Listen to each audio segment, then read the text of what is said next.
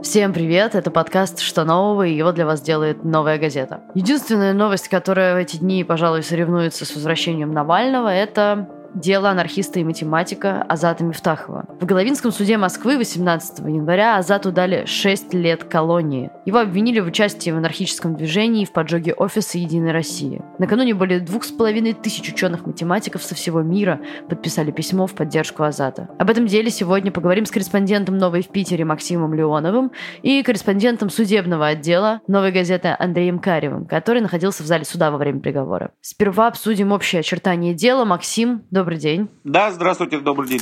Расскажите, в чем обвиняют Азата Мифтахова и почему его называют политическим заключенным? Первое, его обвиняют э, в хулиганстве в составе группы. Это часть вторая статьи 213 Уголовного кодекса. Предусматривает до 10 лет лишения свободы. Второе, почему политический заключенный, это более э, сложный вопрос. Мемориал э, признал его политическим заключенным. И, собственно, все, что творится на процессе, говорит о том, что это все-таки политика, а не наказание за уголовное преступление. Ну, об этом еще чуть-чуть подробнее чуть позже поговорим. Давайте так. Его обвиняют в том, что он принимал участие в нападении на офис Единой России. Что говорит он сам и как оправдывает себя? Начнем с того, что нападение на офис было в 2018 году, то есть, э, точнее, 31 января 2018 э, года. И нападавшие на офис, э, в частности, Елена Гайбань и еще один молодой человек, были задержаны практически сразу, потому что они засветились на камерах наружного наблюдения. Им предъявили обвинение в вандализме, это 214 статья, и отпустили на подписку. И только через год, в феврале 2019 года, в этом деле вдруг неожиданно появляется еще один обвиняемый, это как раз Азат Мифстахов. А появляется он в результате показаний какого-то секретного свидетеля, личность которого обвинение скрывало и до сих пор скрывает, хотя по словам самого же прокурора, этот секретный свидетель уже умер. Но все равно нам так и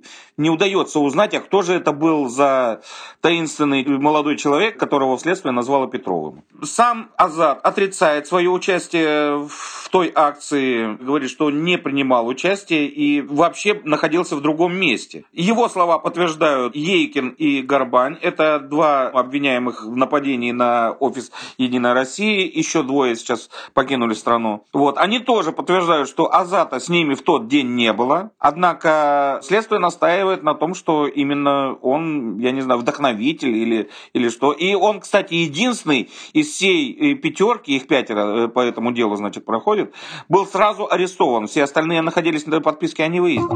А чем Азат оказался так неугоден властям, что его сразу же арестовали? Какие есть доказательства по его делу? Доказательства, еще раз повторяю, э, это вот слова этого таинственного свидетеля. Только это и больше ничего? И больше ничего. Для содержания под стражей, какие доводы приводил прокурор, когда продлевались сроки содержания под стражей? Доводы такие, что Азат принимал участие в политической жизни анархического движения. И, кстати, Азат этого не отрицает. Но он отрицает то, что дальше, по мнению обвинения, исходит из этого участия в анархическом движении. То есть прокурор говорит, что анархическое движение ставит перед собой целью свергнуть существующий строй по примеру цветных революций. Азат Азат и его сторонники анархисты говорят, что анархия это совершенно другое, и ни к какому свержению они не призывают, но это уже как бы надо э, с ними подробно об этом говорить. Они говорят, что анархия это просто объединение свободомыслящих, свободных и саморазвивающихся людей, без какого-то, скажем так, насильственного силового аппарата. Я, честно признаюсь, не сильно силен в теории анархизма, поэтому могу ошибаться. Ну, то есть, в целом, э, никаких призывов не было. Вот это основной пункт, э, который нам важно понимать. Призывов к свержению строя не было. И это Азат тоже отрицает. Были призывы к ну, навести порядок в ФСБ. Плюс, видите, у Азата еще судимость была. В семнадцатом году они с другом проводили некую акцию и в сторону полицейского выпустили струю из перцового баллончика. Им было предъявлено обвинение по статье 318 нападение на сотрудника правоохранительных органов, и он был приговорен к условному сроку. Поэтому здесь еще вот это может как-то действительно влияет на то, что он содержится под стражей. В общем общем-то, это косвенное, но, с другой стороны, вообще-то судимость-то не погашена пока. Смотрите, несколько анархистов из э, вот этой вот группировки Народной самообороны. Народной самообороны, да, из Народной самообороны, они несколько раз уже жаловались на пытки во время обысков и задержаний. Насколько эта информация подтверждена, что вы об этом знаете? Сам Азат тоже говорил о пытках, и когда своему адвокату он показывал, скажем так, следы этих пыток, замазанные зеленкой, адвокат это подтверждает. Самого Азата э, в зале суда можно увидеть сейчас, особенно сейчас, очень редко из-за коронавирусных ограничений посещения суда и так далее. Я сомневаюсь, что Азат в его нынешнем положении мог снимать побои в каком-то независимом медицинском э, учреждении. Другие утверждения, что анархистов вот э, пытали и выбивали у них показания, они также, по моим сведениям, кроме как просто обвинения, не подтверждаются но, с другой стороны, Елена Горбань в мае прошлого года, 2020 давала интервью для западного СМИ. Она утверждает, что все вот эти вот э, задержания анархистов, в том числе и Азата, никак не связаны с тем нападением на этот офис Единой России. А это прямой ответ ФСБ на то, что случилось э, в помещении управления ФСБ по Архангельской области 31 октября 2018 года. Напомню, что 31 октября 2018 года анархист Владимир э, Злобинский подорвал себя в здании ФСБ, ранив э, трех сотрудников службы безопасности. И именно после этого начались задержания, аресты, пытки и так далее. И тут, в общем-то, если по времени, то все э, действительно получается логично. Елена Горбань, она высказывает свое мнение, но не приводит никаких доказательств, но в то же время действительно это логично, потому что, посмотрите, в 2018 году совершено нападение на офис. Были установлены э, участники этого нападения. Им предъявили обвинения, допросили, они частично признали свою вину, и их до суда отпустили гулять на свободу. И вдруг через год неожиданно появляется еще один обвиняемый. Ведь вы вспомните, сперва же Азата не обвиняли в нападении на офис Единой России. Его сначала обвинили в изготовлении самодельных взрывных устройств. И только когда даже косвенных улик к этому обвинению не нашлось, ему шьют уже новое дело, в данном случае нападение. В принципе, причина понятна, именно задержание, а вот все-таки причина конкретно пыток. Что пытаются, если можно так сказать, выпытать у этих людей? Я думаю, пытаются выбить э, признательное показание только показания, да? То есть, э, или все-таки причастность к народной самообороне это тоже важно? Я не знаю, но это надо спрашивать у, у Азата, что именно у него спрашивали, либо чего именно добивались. Адвокат говорит, что у него выбивали признание. Он же не отрицает в том, что он э, принимает участие в анархическом движении. Он этого не отрицает, у него это выбивать не, имеет смысла, он и так это признает. У него выбивают э, признание в том, что он участвовал в этом нападении, в этом хулиганстве. Потому что именно арест Азата почему-то с самого начала, видимо, неожиданно для правоохранительных органов, оказался таким резонансным. Потому что сразу после э, задержания начались акции протеста. Ну, сперва это были студенты МГУ, потом к ним подключились даже преподаватели МГУ, потом потом сторонние москвичи. И вот, э, знаете, вот как снежный ком рос, рос, рос, рос. И в конце концов даже консервативное академическое сообщество, которое, ну, прямо скажем, очень консервативно. Математики, они вообще консервативный народ. Но даже у них уже э, кончилось терпение. И после того, как в декабре обвинение э, попросило для Азата 6 лет реального лишения свободы, они не выдержали и стали писать открытые письма как Путину, так и другим правоохранительным органам. И даже вот как председатель э, Американского общества математиков, это международное общество, насчитывающее более 30 тысяч членов, она даже написала личное письмо председателю Головинского суда Мохову с просьбой уже не то, что оправдать. В этом письме они уже не говорят о том, чтобы оправдать, но она, вот, ну, вот эта женщина Джилл Пифер, она пишет, что поймите, что даже если он в чем чем-то и был виноват, то он уже свое отсидел. Ну, почти два года парень находится за решеткой. То есть э, вынесите, мол, такой приговор, чтобы ну, он уже вышел на свободу и занялся наукой, потому что он может э, много полезного принести. Особенно математиков, я понимаю, впечатлило то, что находясь в тюрьме, Азад продолжает э, самосовершенствоваться и даже опубликовал две научные работы находясь в тюрьме. Это, в Да, звучит как героический поступок. Да, да, да, да. И я, я так думаю, что это математиков, которые, еще раз повторюсь, очень консервативный народ, их это впечатлило. И, в общем-то... Ну да, сейчас можно сказать, что Азат один из самых известных, в принципе, российских политзаключенных. Ну да, так да. Что... Я, я думаю, это самый известный на сегодняшний день. Последний будет вопрос такой немножко обобщающий. Какую, в принципе, такую опасность видят власти в анархистских движениях? И можем ли мы говорить, что против народной самообороны уже готовится второе дело сети или там нового величия?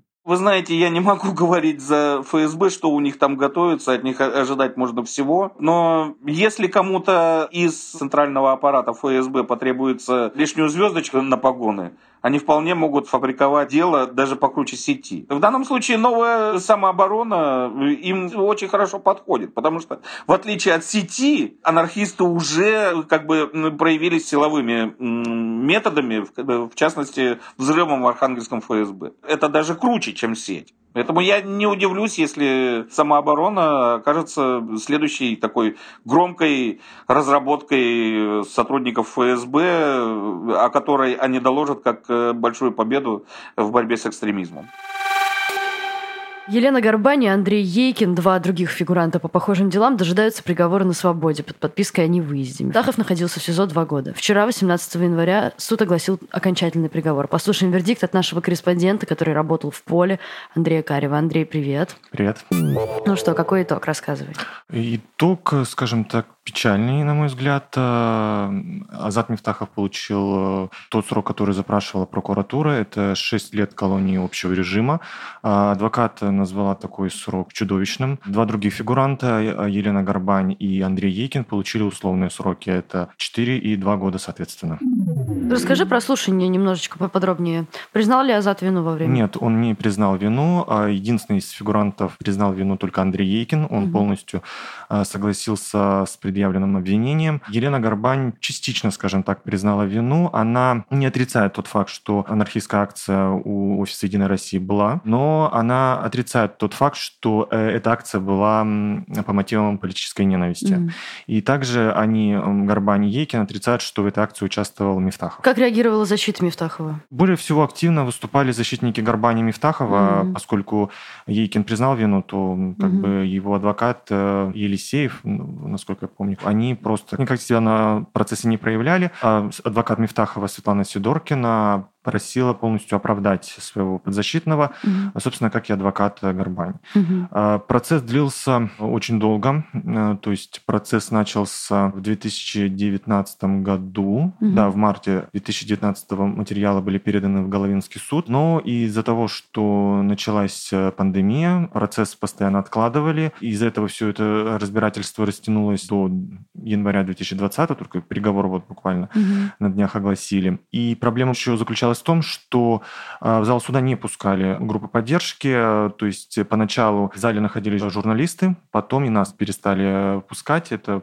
уже произошло в сентябре, когда началась вторая волна коронавируса. И с этим были большие трудности, поскольку нам было очень сложно следить за процессом, мы не смогли находиться во время прений сторон, но и при этом э, группа поддержки всячески пыталась поддержать Азата, они приходили в суд, они писали различные обращения, письма, но сотрудники Головинского суда достаточно агрессивно вели по отношению к ним. Угу. То есть, э, когда были заседания по продлению стражи Азату, их э, порой очень жестко выводили из здания суда, их не пускали. Был даже момент, э, рассказывала Елена Горбань о том, что одна из сотрудниц э, суда позволила себе э, ну, оскорбительные, скажем так, наезды на них, на том, что зачем вообще вы приходите к этому мальчику, вообще лучше бы ему оторвать голову и так далее. А также некорректно себя вели приставы. Азат рассказывал своему адвокату о том, что ему поступали угрозы от конвоя, о том, что если он будет как-то реагировать на аплодисменты, на какую-то поддержку от своих друзей, то он получит. А как во время заседания проявляли себя судья, прокурор? Судья Сергей Базаров вел себя, ну, скажем так, по-свойски, что ли, там, не знаю, как такое ощущение было, что как будто они мы сидим на кухне, вот он, он, ну то есть он мог э, как-то подшучивать, там потрунывать, там. Фамилия говорящая. Э, да. То есть он э, вел себя как ну привычно. А единственное, выделилась особенно в процессе прокурор в ходе прений сторон. Она выступила как училка такая на родительском собрании. Она отчитала всех подсудимых за те обвинения, которые были предъявлены, и за их взгляды, по ее мнению, не совсем корректные. Она похвалила Андрея Ейкина о том, что он полностью признал вину, подписал явку с повинной, о том, что он поменял свои взгляды. Но при этом она пожурила Лену Горбани и Азата Мифтахова. Горбанина посоветовала вообще завести семью семью, чтобы порадовать своих родителей. Азата Мифтахова, она как раз-таки за то, что он отказался признать вину, запросил ему реальный срок. Также она напомнила о том, что Азат ранее был судим э, за, по 318 статье УК РФ за за то, что он распылил газовый баллончик полицейскому, его тогда штрафовали. Из этой судимости непогашенной она и, собственно, и запросила этот реальный срок. Поэтому в отношении Мифтахова, Ваша честь, я буду просить вас назначить наказание, связанное с лишением свободы. Поскольку считаю, что для общества он опасен. Скажи, что происходило у, зала суда вчера? Те, кто приходил, кто вообще присутствовал на слушании помимо тебя? В зале суда на приговоре были только журналисты, ага. э, также были родственники подсудимых. Группа поддержки постепенно собиралась у здания суда. Несмотря на очень сильный мороз, э, люди все равно там стояли. А сколько часов люди стояли на улице? Ой, я даже не помню, ну, приговор где-то около двух часов читали. Угу. Ну, вот, наверное, около трех часов, наверное, стояли. И какая была реакция на приговор? Я не могу сказать, какая реакция, поскольку я был в зале суда, mm-hmm. не было слышно. Mm-hmm. В зале суда было очень холодно, скажем так, поскольку Сергею Базарову было очень душно. Э, когда он читал приговор, у него ну, было слышно, что он нервничает, у него голос дрожал, и он постоянно платком вытирал под солба. И он попросил в зале суда открыть все окна, и был дубак очень жесткий дубак был. Давай поговорим про то, какие есть шансы на апелляцию, что вообще планирует делать адвокат. Защита намерена, естественно, обжаловать приговор. Но какие шансы? Ну, тут сложно судить, э, зная наш Московский городской суд о том, как они штампуют э, апелляционные жалобы, все поголовно отклоняют. Сложно что-то сказать. А с вами был подкаст «Что нового?» и я его ведущая Надежда Юрова. Спасибо, что слушаете нас. Этот подкаст мне помогает делать звукорежиссер Денис Никулин и редактор Арнольд Хачатуров. Слушайте нас там, где вам удобно. CastBox, SoundCloud, Apple подкасты, Google подкаст, Яндекс Музыка, ВКонтакте и даже YouTube Новой газеты. Ставьте лайки, пишите комментарии, нам это очень важно. До скорого!